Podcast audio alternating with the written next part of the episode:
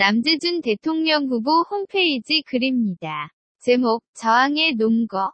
작성자, DRO님.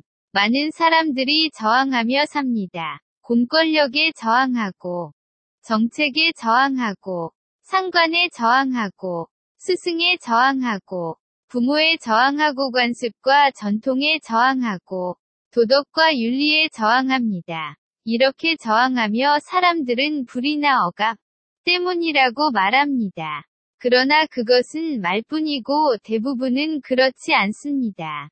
저항해본 사람은 누구나 알겠지만, 저항은 그 자체로 재미가 있습니다. 사람은 재미없는 일은 자발적으로 하지 않으며, 강요된 일을 하더라도 재미를 느끼면 계속하게 됩니다. 특히 여러 사람이 모여 저항하면 재미가 배가 됩니다.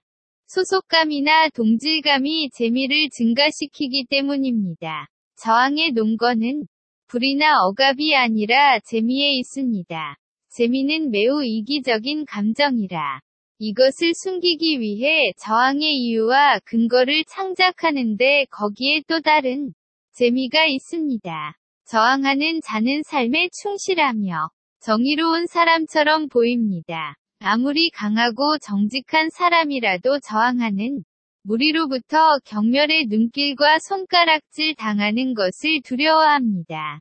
이 두려움은 고립이나 도태에 있습니다.